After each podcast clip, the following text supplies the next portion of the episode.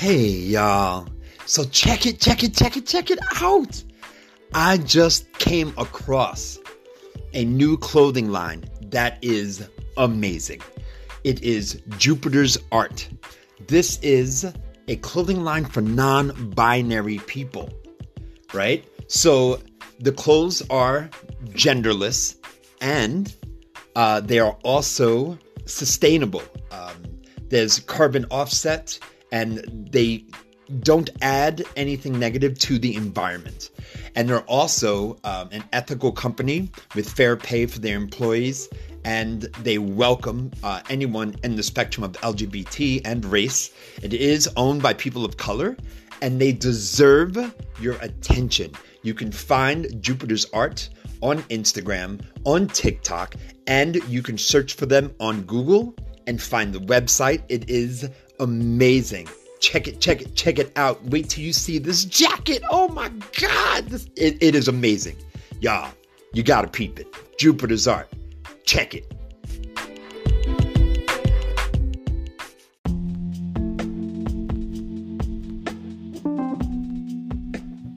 Hey, y'all. Your fam, Black Fluid Poet. Check it out. If you love this podcast, I want to thank you for favoriting the podcast because it means the world to me. However, the way I can get more advertisers is to have more subscribers. If advertisers um, see that um, I have a lot of subscribers, they will be more willing to give me opportunities to advertise for them. So, in order for me to get these ads, I need to get to a decent amount of subscribers. So, you come here to anchor.fm and you go to support, and you can pick 99 cents, 4.99 or 9.99. Please feel free to pick 99 cents. I, I, I am overjoyed at anyone who wants to support my dream of getting this podcast taking off. You know what I'm saying? So please just consider it if I could get a thousand subscribers, I could get out of this poverty thing. You know what I'm saying? Because, yo, the struggle is real. Y'all take care.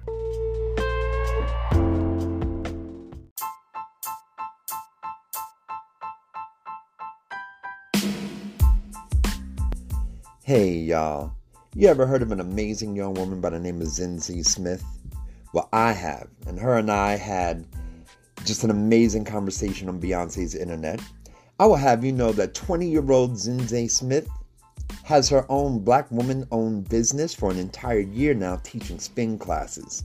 And let me tell you, she's enthusiastic. She wants the world to know that she's ready to help you shed them pounds from Thanksgiving and Christmas and help you keep up that New Year's resolution that all of us middle aged people like to make while we're still making them.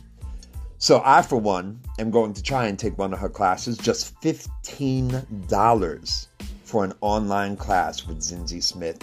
She also teaches in person in studios in Brooklyn and in Queens and NYC.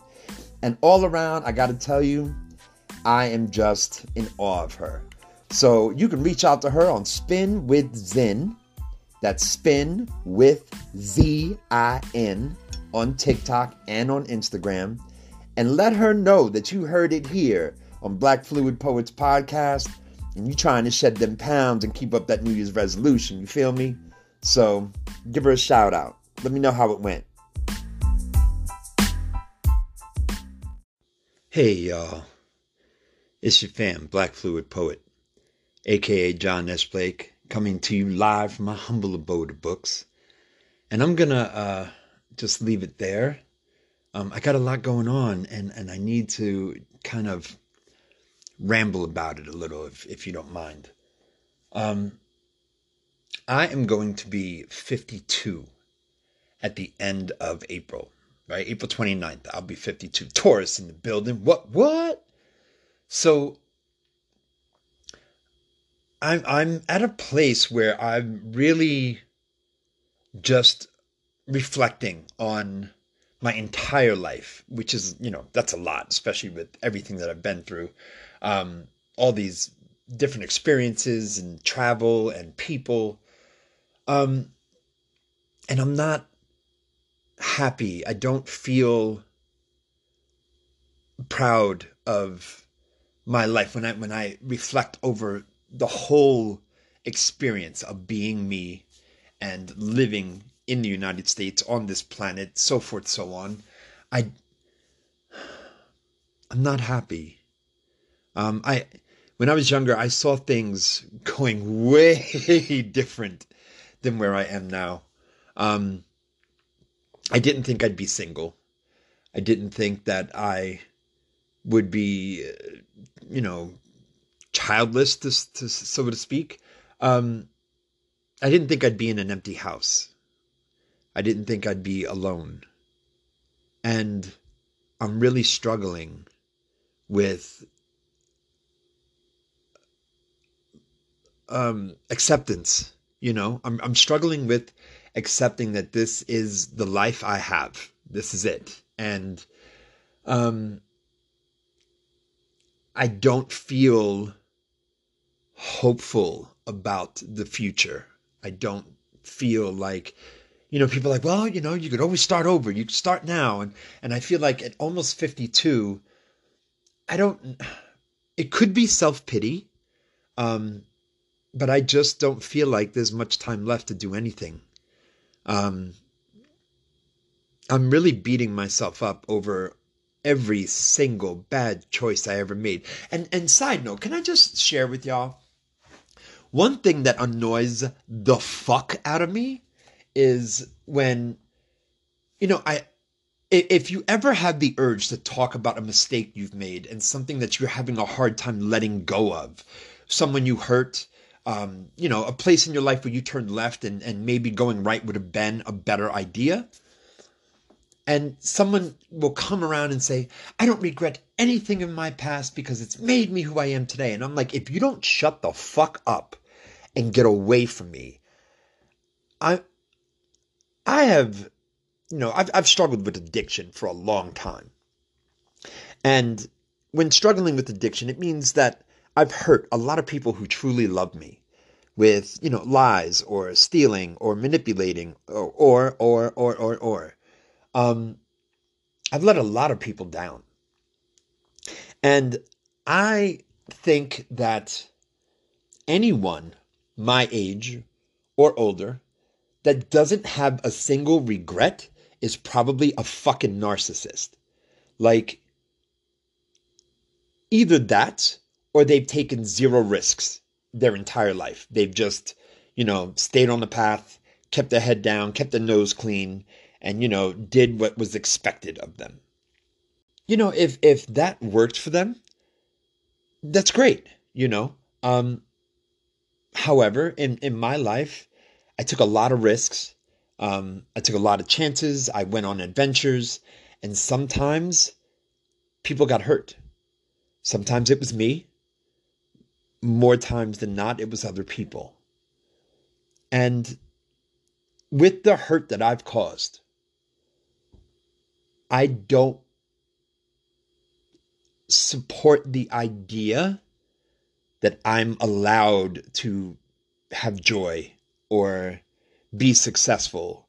Um, I still have a lot of survivor's guilt for members of my family that um, suffered with AIDS, with HIV, died from AIDS. And I lived, you know, friends, family. Um, I still really beat myself up over my mother's uh, suicide. And I haven't been able to get past it for the longest time.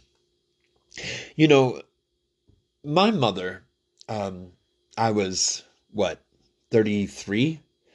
And I was working in Philadelphia at this really amazing restaurant, and I was making really great money. And I had left New York City and went to my mother's house. I stayed with my mom. When my relationship ended with my son's mother, um, I, I left and I was working in New York City. And then I decided I'm out. I, I can't I can't do this. And I went to uh, stay with my mom in Jersey. And my mom was pretty sick. And I remember a doctor saying that, you know, she's got a couple of weeks. Now, mind you, my mother lived like another three or four fucking years. But um, yeah, she lived another three years because that was just before uh, the turn of the millennia, right? It was 1999. And I left New York City and I go to stay with my mom. And, um, you know, after a while, I ended up, you know, moving out, getting my own place out there, and I met uh, a young lady, and we we had a child, we had a daughter, and um, you know, this random time, right? That my mom's like, the, the relationship ended, but my daughter's birth, I can I can honestly tell you, my daughter's birth is what kept my mother alive for another three years. When my daughter was born, my mother just got better. I, I don't I don't know. I can't explain it any other way. She just got better. And it truly, truly gave my mother hope and spirit and joy. And eventually, um, my daughter's mom and I split up, and I got my own place. And I got this job uh, in Philly. I wasn't very far from Philly, where I was staying in, in uh, Southwest Jersey. But um, one day, my mother calls and says, John, I, I need you to come to the house. Now, I, knowing that my mother technically should have passed years ago, I go running up there because, you know, she might be on her last leg. You know, she had a, I remember she had a fentanyl, um, fentanyl patch, and she had an IV that she had to walk around her house with, um, with antibiotics. She had osteomyelitis. And now that osteomyelitis is curable, However, in the early 2000s, it wasn't. And there was no antibiotic that was strong enough to kill the bone marrow infection that she was suffering from. But um, she was miserable. And I went to the house. I'm, now, I ran. I'm in a tuxedo. I had to wear a tuxedo for my job. And I'm in this $600 tuxedo booking from my house to my mother's house. So I get to my mom's house and I'm out of breath. I'm a smoker. I'm asthmatic what the fuck, you know? And I, I opened the door. My mother always kept the door unlocked. I, it was something that I still, I, am I'm the same way. Um, I hate locks, but um, I think it had to do with my mother being in prison for so long, but I digress.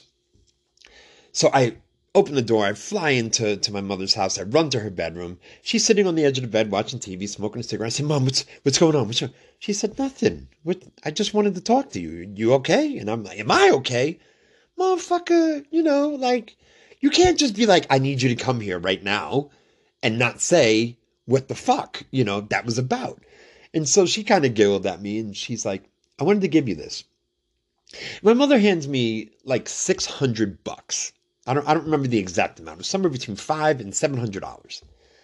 And she's like, I want you to have this. And I said, For what? I said, Mom, I have a six figure income at this restaurant I work at. You see this tux I'm in? Like, I should be giving you money. Do you need some money? She's like, No, John, I'm fine. Look, I was gone for so long. And she started to tear up. And she said, There were so many times that I felt horrible for not being able to buy you a wonderful gift for your high school graduation, you know, for the birth of one of your children. Um, all your birthdays, all the holidays. She said, I just, hey, I want you to take this money. Don't fucking argue with me. Take this money. and uh, I said, you know, all right, all right, damn, you know. She said, John, I know you, and, and this is the truth, dog. To, to this day, this is so true about me.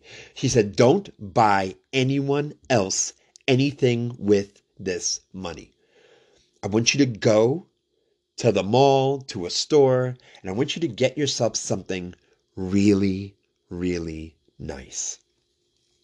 And I kid you not, I at that time, I don't think I ever spent um, an elaborate amount of money on myself, you know. Um, with the exception of when I was using drugs, then, you know, all the money went to elaborate amounts of drugs. However, when I am clean and sober and, and in a more spiritually centered place, I don't I live by my needs, you know, and I didn't need anything. So I'm like, well, you know, you know, my girlfriend's always said that she wanted this thing. Let me go get that for her. Or, you know, my son said he wanted this toy. Let me go get that, you know. And so my mother was like, don't buy any motherfucker any fucking thing. This is for you and you alone. And I said, okay, you know, all right, fair enough.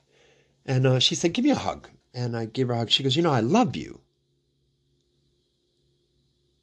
And I said, Mom, I love you too. Like, what, what the fuck? Like, are you okay? And she said, Yeah, I'm fine. I'm, I'm totally fine. I just, you know, I, I, I know I can't make up for lost time. Um, but I just need you to know how much I truly, truly love you. And please get yourself something nice. And I said, you know, all right, all right. And I was kind of still reluctant, you know, and I thought about just taking the money and shoving it in her purse. But my mother, man, like maybe it's childhood trauma that that triggers it, but I do not want to piss my mama off. Um, side note, let me tell you, let me give you an example. I was in my 30s. This is after I moved to Jersey to be closer to my mom. My mother calls me one day. She said, "Put on Jenny Jones." And I said, okay, you know, what's, what's going on? She said, just put on the goddamn show. I said, all right, all right. I put on the show. And it's Jenny Jones and it's Jenny, help me with my wild teen. And there's this boy on there that told his mother, "Shut the fuck up, bitch." And mom, and I was like, "Mom, why did you tell me to put this?" She said, "You see that little motherfucker? I wish that motherfucker would say something like that to me." And I'm, I'm dying, right? I'm laughing. I'm in tears. And I'm like, I know, mom, I, I would never. She said, You damn right. She said, Even with my walker right now, you ever said some shit like that to me, I slap the shit out of you. And I'm like, Mom, why are you getting mad at me? She said, I don't know. That little motherfucker just got me mad at all my kids. I'm ready to curse all y'all out. And I said, I didn't do nothing, you know. and I said, you know, maybe he's got, you know, some sort of disorder or something that they need to help navigate, you know. And she was like, he ain't got nothing but AWDS. And I said, what the hell is that? She said, ass whooping deficiency syndrome. Give that little motherfucker to me for one week. I'll straighten him out. And I was like, mom. And I could I could laugh about it, you know, in in hindsight, you know, because that's just my mother, you know, that's the way she was, the way she was always going to be, you know. Today, you know, I don't agree with that at all. But my mom was not playing. She was mad at somebody else's child disrespecting their parent and was as mad as if I had said that shit to her, you know. Um, so for my mother to be like, you know, I just, I just want you to know I love you and I've always loved you, and I'm so sorry I wasn't there. That was completely out of character for my mother. Like I raised an eyebrow and tilted my head and was like, "Mom, are you getting enough fentanyl? Like what what is this? Are you getting too much fentanyl? Like what what's what's going on right now?" And um, she's like, "Mom, just shut up. Just take the money and, and get ahead about your day." And I, all right, you know, and I left, but I was not going to leave that money there and piss her off. I'll tell you that. So I um I called out of work. I was gonna go to work and I called out of work and I went to the mall. Like, fuck it. Yeah, let's just make a day of it. And I got myself a nice little meal. And um I remember I went past a jewelry store. And my birthstone is a diamond. And I've never owned diamonds. Ever. Never owned it. Never owned gold. Uh, never flaunted a bunch of jewelry. Um, every once in a while. I, I liked, I always liked silver necklaces. I don't know why. I just felt like gold drew too much attention. And it was, I just didn't like the message that it sent, you know? Um, I always feel like whenever somebody has gold, it bothers me. I remember a poem by Black Ice where he talks about having a Range Rover outside, you know, worth $40,000 and you're in your mother's, you know, duplex, you know, in the projects or whatever, and the car you got outside is worth more than your mama's house, and you're living in your mama's house in the basement or in the attic, but you got a fucking Range Rover outside because you you you're focused on you know showing out, showing off. So I I didn't really get too deep into materialism there was a time in my life where I was vain and I worked out a lot and always wanted to look nice, but jewelry was just never my thing. But I, I went in and I was like, I'm going to get something with a diamond in it. And I got myself a pair of diamond earrings. And it felt good. Like, it, I think it was the most loving, one of the most loving moments that I've ever had alone by myself, you know, for me. And I got these earrings, and I, as soon as I left the store, I put them on. And they felt good, you know, it felt like to treat myself, which was a rarity, to treat myself, it felt like I was breaking some rule or some law. And like, it was like, it was almost a rebellious act to show love towards myself, right? So, I am at the bus stop and I get a call. And back then, the flip phones had just came out. I had a AT&T flip phone, and child, them roaming charges were whooping my ass. AT&T bills back then had hands. You hear me? Um, the phone was costing me somewhere around 100 a month, but the bill, man, them roaming charges, that shit would get up to 175 $200, you know. And back then, you used to be like, look, don't call me before 9 p.m. You know, everybody was having these full ass conversations at 9:05. You know, um, but I get this call. I don't recognize the number. I pick it up, and it's my mother's neighbor, and she says, "John, you need to get down here to the hospital." And so I race over to the hospital, and my mother was in a coma. I just left the woman's house. And I, it, it, it took me at least an hour or two to wrap my head around the fact that I was just talking to her a little while ago. I mean, only a couple of hours had passed. How? What do you mean she's in a coma? She uh, evidently overdosed on her insulin. This was decisive.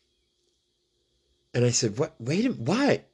No, we just talked this morning. She was fine." And then I remembered the conversation and the fact that my mother didn't have a lot of money. Um, but this was all sick for my mother to hand me six hundred dollars. This was the same woman who, you know, when I was growing up, I was like, Mom, I gotta get these sneakers. She said, How much are them sneakers? I said, They're only $55. She said, $55 boy, you better get you better get a paper route or some shit. I don't I don't know what to tell you. You better start dealing drugs. I am not paying fifty five dollars for a pair of sneakers for you to fuck them up in two months. No. you know, it was it was the time of the Adidas, the shell toe, you know, the fat laces. Um, I remember I wanted to get a name belt. She said, "I'll tell you what, I'll get you a belt, and you can take outliner and write your name." So for my mother to hand me $600, I knew was completely out of character. For my mother to be so vulnerable and intimate with me the way she was that day was out of character. And I I had my mother still so high on a pedestal. I never thought my mother would do something like take her life. My mother was a don't never say die. Don't quit. Don't ever quit. I don't give a fuck what you're going through. You put one foot in front of the other, you get through it. And so for my mother to take her life, that just shook the entire foundation of everything I knew about living. You know what I'm saying? And so I sat next to my mother and I brushed her hair for about three, maybe uh, maybe two, three days. I think I didn't sleep much, um, but some, some at some point I fell asleep right there. You know, on her bed, like I fell asleep right next to her uh, chest. You know, on the mattress, and um, at some point, I think my sister woke me up to let me know that she was going, she was passing. And I watched the heart monitor just slow and slow and slow. And then she was gone.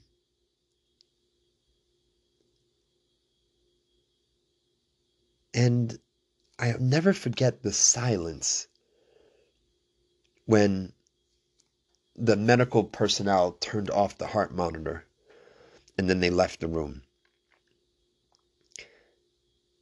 It was so loud. The, the quiet was just nerve wrackingly loud, you know, and I never imagined this day would come. I never thought that I would bury my mother. I I don't know. I, I never thought that my mother was going to die. Like my this woman, the doctor said, I can't tell you how many times, right? These doctors were like, "Look, any day in, within the next week, you know, my mother lived they they predicted her to die within 3 months after she got home from prison. That was in I would say 1996, 95, somewhere around there.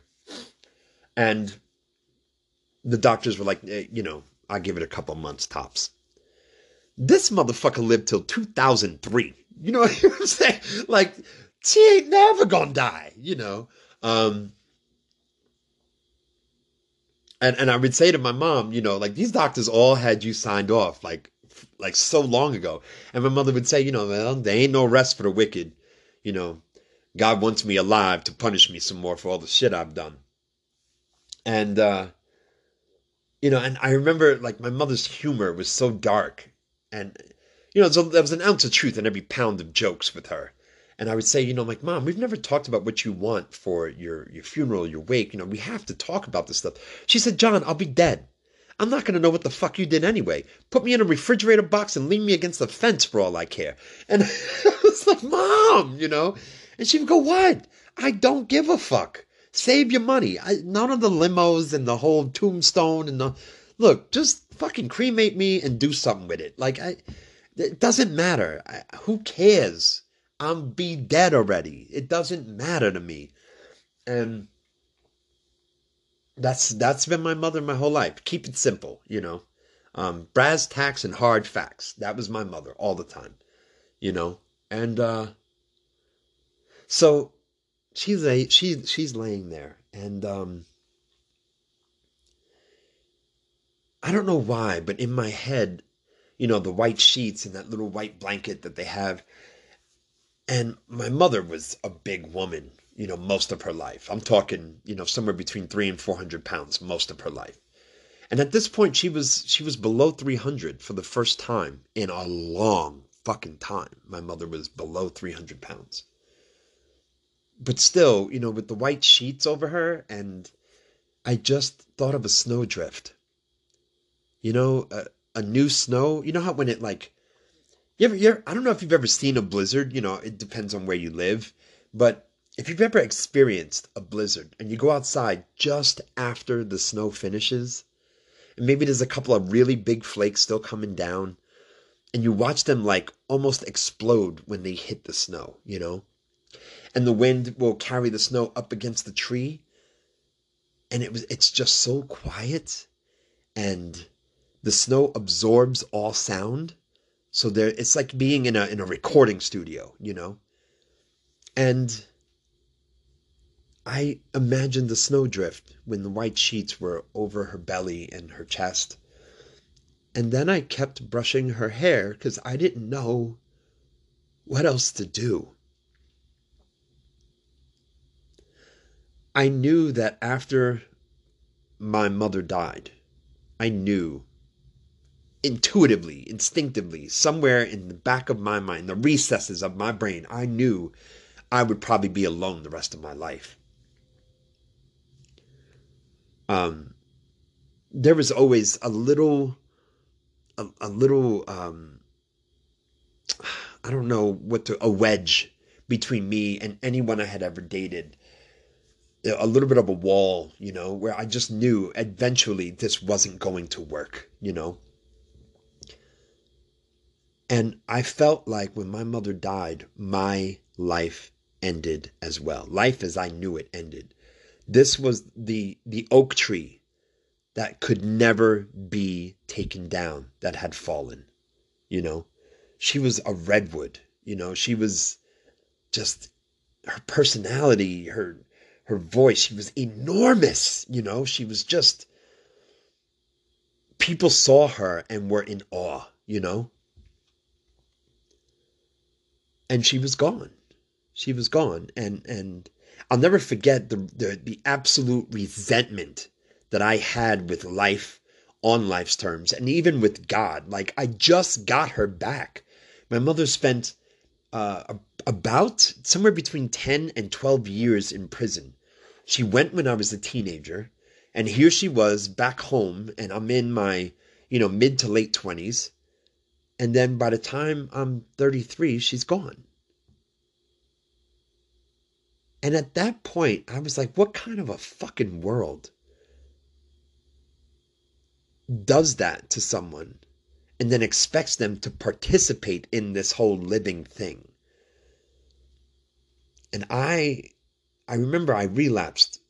I don't know if it was that day or the day after, and I started using again. And at that time, I was clean about three years.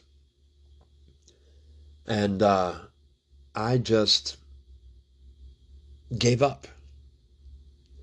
And I'm having a lot of those feelings now of just wanting to give up. Like, I'm sure that this is my depression and I'm I'm trying to work through I've had suicidal tendencies all day. All day. You know, I just I didn't make a whole bunch of videos today for TikTok. I didn't do anything on Instagram today. I didn't I just was like I after seeing uh Ketanji Brown Jackson being just absolutely abused by the Republican Party I don't know what it was, but something in my head clicked like, yo, fuck this world. Like, I don't want to be here anymore. Like, I just don't, you know? And I think about, you know, Ukraine and everybody's like, oh God, let's take some refugees in. And I'm like, what the fuck? What happened with Syria and Afghanistan? All these other people that needed places to come. What about the Haitians who are like struggling with absolute poverty? And and now all of a sudden we we got room you know and the hypocrisy and the corruption and and the deceit and the self-centeredness and the materialism. And i'm just fucking done. Like i just feel like i want my mom you know? I feel like i i, I just every time that I've gotten into uh, a monogamous relationship. I wanted it to last forever. But intuitively, I knew most likely it wouldn't. Because I have a bad picker. You know what I mean? I, you know, seeing my mom so disappointed in men my whole life, I looked for cynical, you know, narcissistic women to try and make things better for them so that somewhere in my brain it would it would balance the universe for my mom's life you know? I thought it would make things right to find a discouraged you know cynical woman and make a beautiful life for her more than with her. And at some point you know my mother could just look at me and just be proud you know and it never worked. this just in, shocker. Guess what? It didn't work. But um I I've had this apartment for almost 2 years now. And y'all, I I don't want to live alone. I thought I could. Maybe I still can, but um my spirit is just in this really awful place and this apartment is in shambles. I haven't had running water in my shower or my kitchen sink for almost seven weeks now and they're they swear they're going to fix it on monday whatever. They've been saying this for a while. I'm months behind in rent struggling with this podcast and the patreon and tiktok and i thought that it was going to take off a lot more than it did, and it hasn't. Um, I got a PPP loan, I think, for some of the rent. Um, but I got to find work like really soon. Um, my landlord's been hella patient, probably because he knows that this apartment is fuck shit and he probably wouldn't get any rent anyway. He hasn't so much threatened with eviction, but um, I just feel so lost. I, I don't know. The thought of getting in another relationship feels exhausting. And the thought of living alone feels equally tiresome.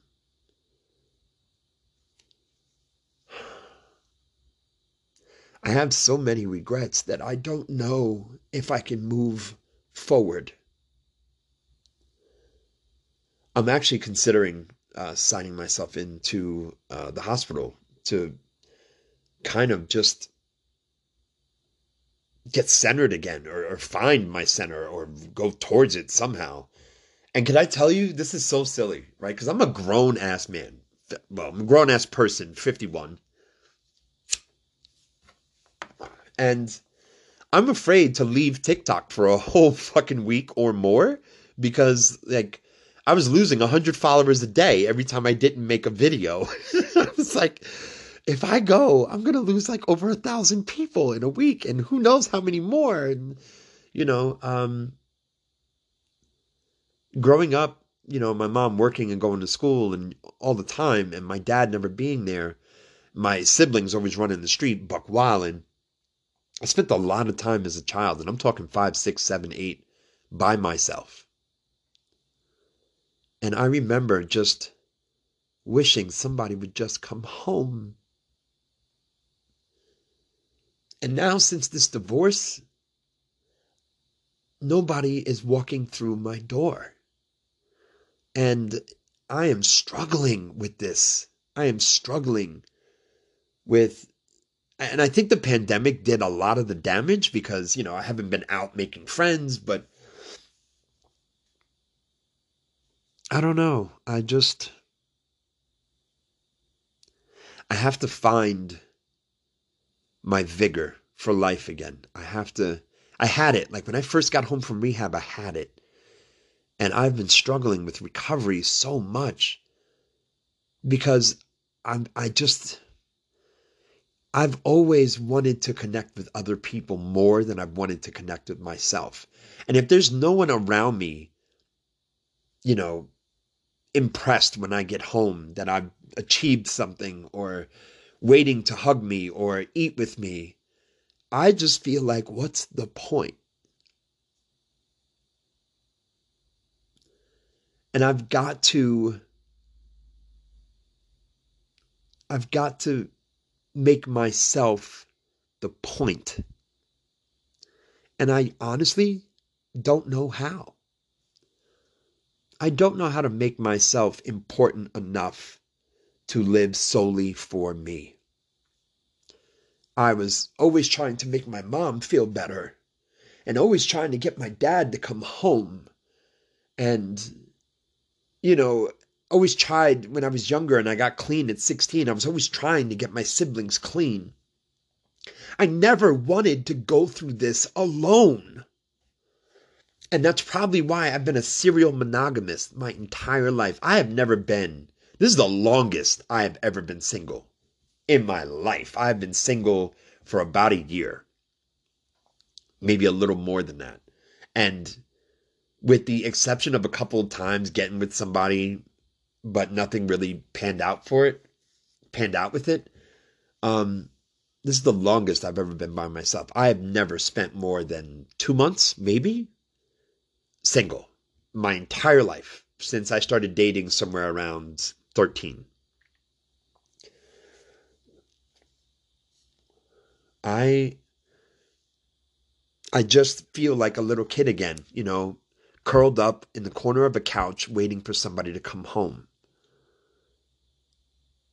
And I think it's that abandonment, that that childhood trauma that I'm I'm reliving every day that I'm here by myself.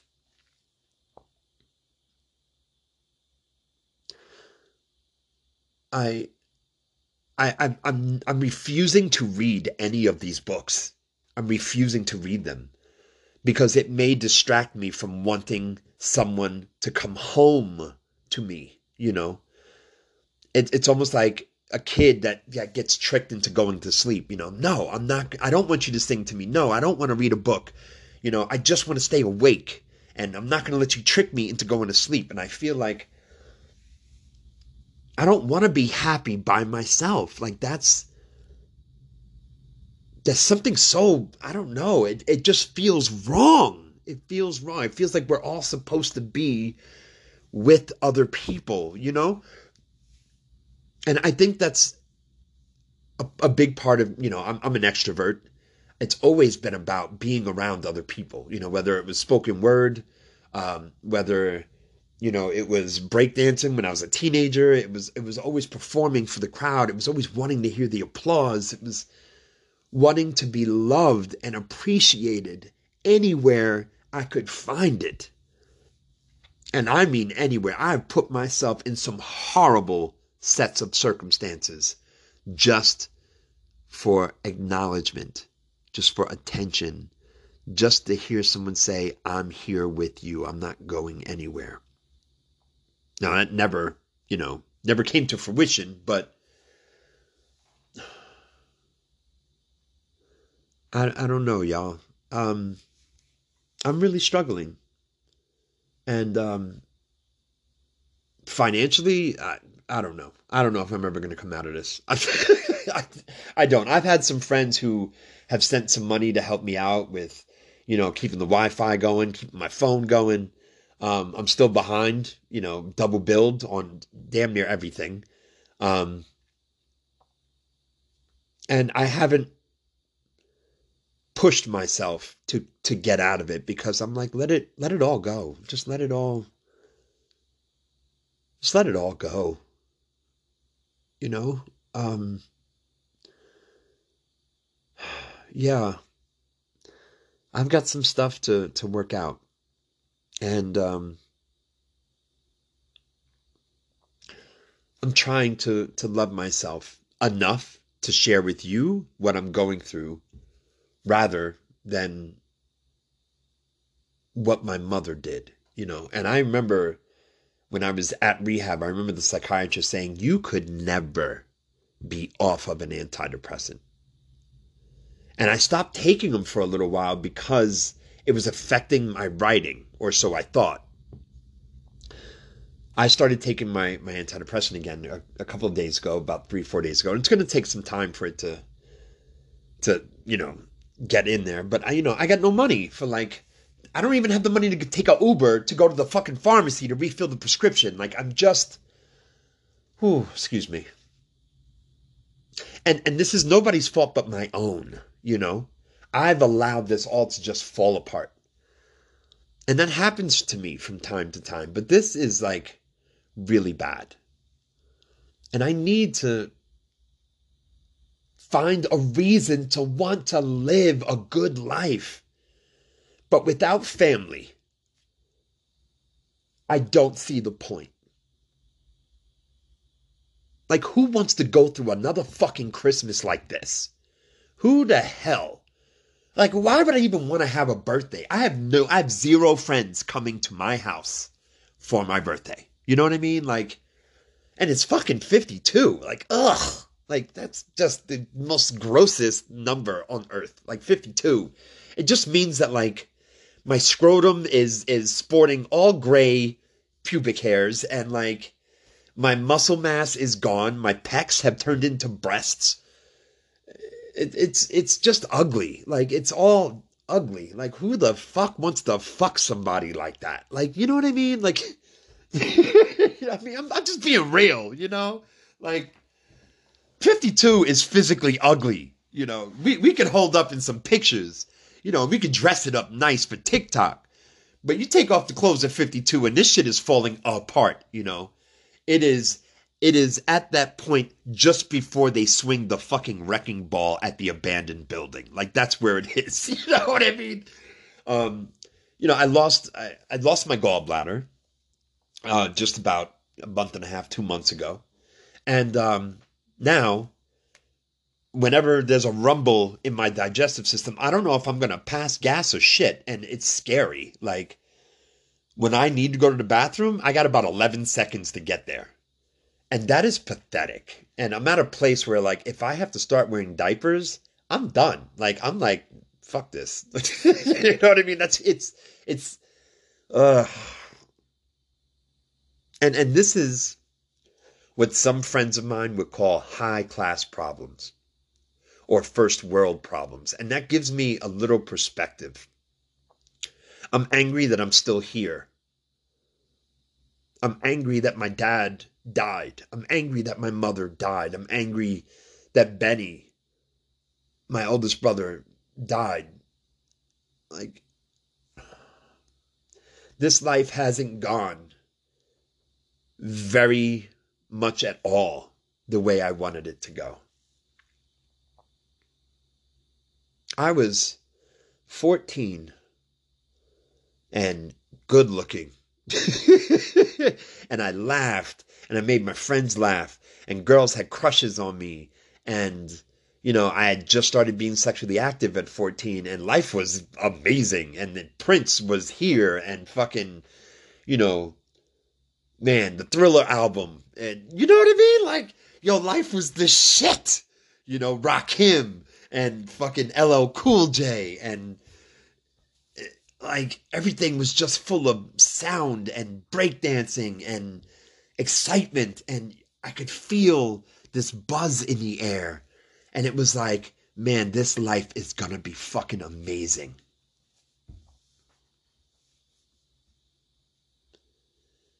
Yeah, and that that didn't that didn't pan out. Um but I've I've done what I can and I know I have made life great for a lot of other people.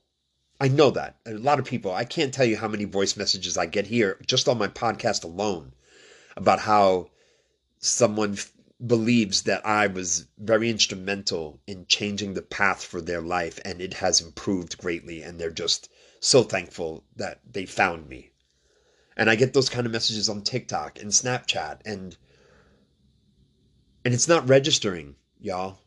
It's not registering because I don't know how to be there for myself. I've never known how to be there for myself. What I've done for myself is added people to my life to because I found joy in doing loving acts for other people, you know? And, you know, people you, oh, the thing about, you know, you're too nice and all of that. I there's just something about giving to other people and and um, showering other people with love and loving acts and compassion and kindness and forgiveness and listen there's something about that man that i just oh you know? I just I, I fucking love it. I love to see someone's expression and and their their their body posture and everything change when you do something great for them you know I think that's why Christmas has always been my favorite time of year up until recently. Because I, man, when I could afford it, I would, I loved going and getting those elaborate gifts from people that I wasn't even all that close to, but I knew that no one else was going to get it for them. So I had to get this gift for them. And I'll never forget seeing those looks on people's face, like, "Oh my God, I can't believe!" Oh, you know, and ah, it's, it's the best. It's the best. It's the best feeling in the world. It's the best. And I got to find that for me. I don't know what it looks like. I don't know where it is. But I got to find it, that's for sure. I don't know, y'all. I'm signing off, but as you hear me struggle, understand that this is why I tell all of you remember to love yourself. And if you fall short, you can start your day over at any time. And I hope you do your best, and so will I. Bye, y'all.